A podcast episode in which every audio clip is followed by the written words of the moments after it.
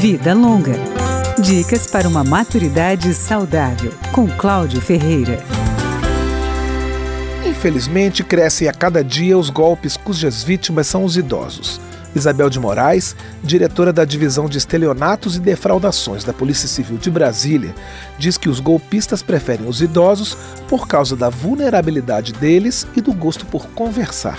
A delegada lembra, no entanto, que a legislação tem penas maiores para estelionatos cometidos contra idosos. Um dos golpes mais conhecidos é o do bilhete premiado. Uma pessoa tem um bilhete premiado, mas vai vendê-lo porque está precisando de dinheiro na hora acaba convencendo o idoso a depositar uma quantia ou pagar em dinheiro para ficar com o bilhete, que depois descobre-se que é falso. A delegada dá o alerta. Não existe o recebimento de dinheiro fácil.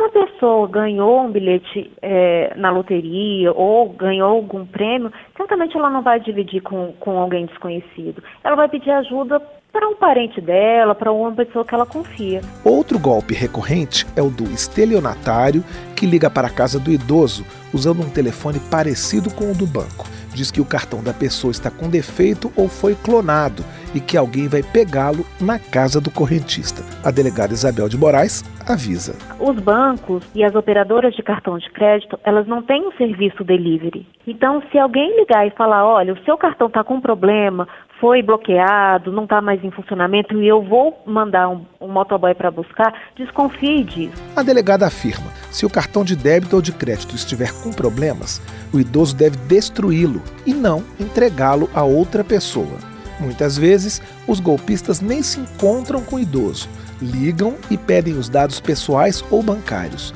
Isabel de Moraes recomenda desconfiar de contatos via telefone ou internet. Ela lembra que a empresa que tem contrato com o idoso ou a agência bancária dele já possuem esses dados.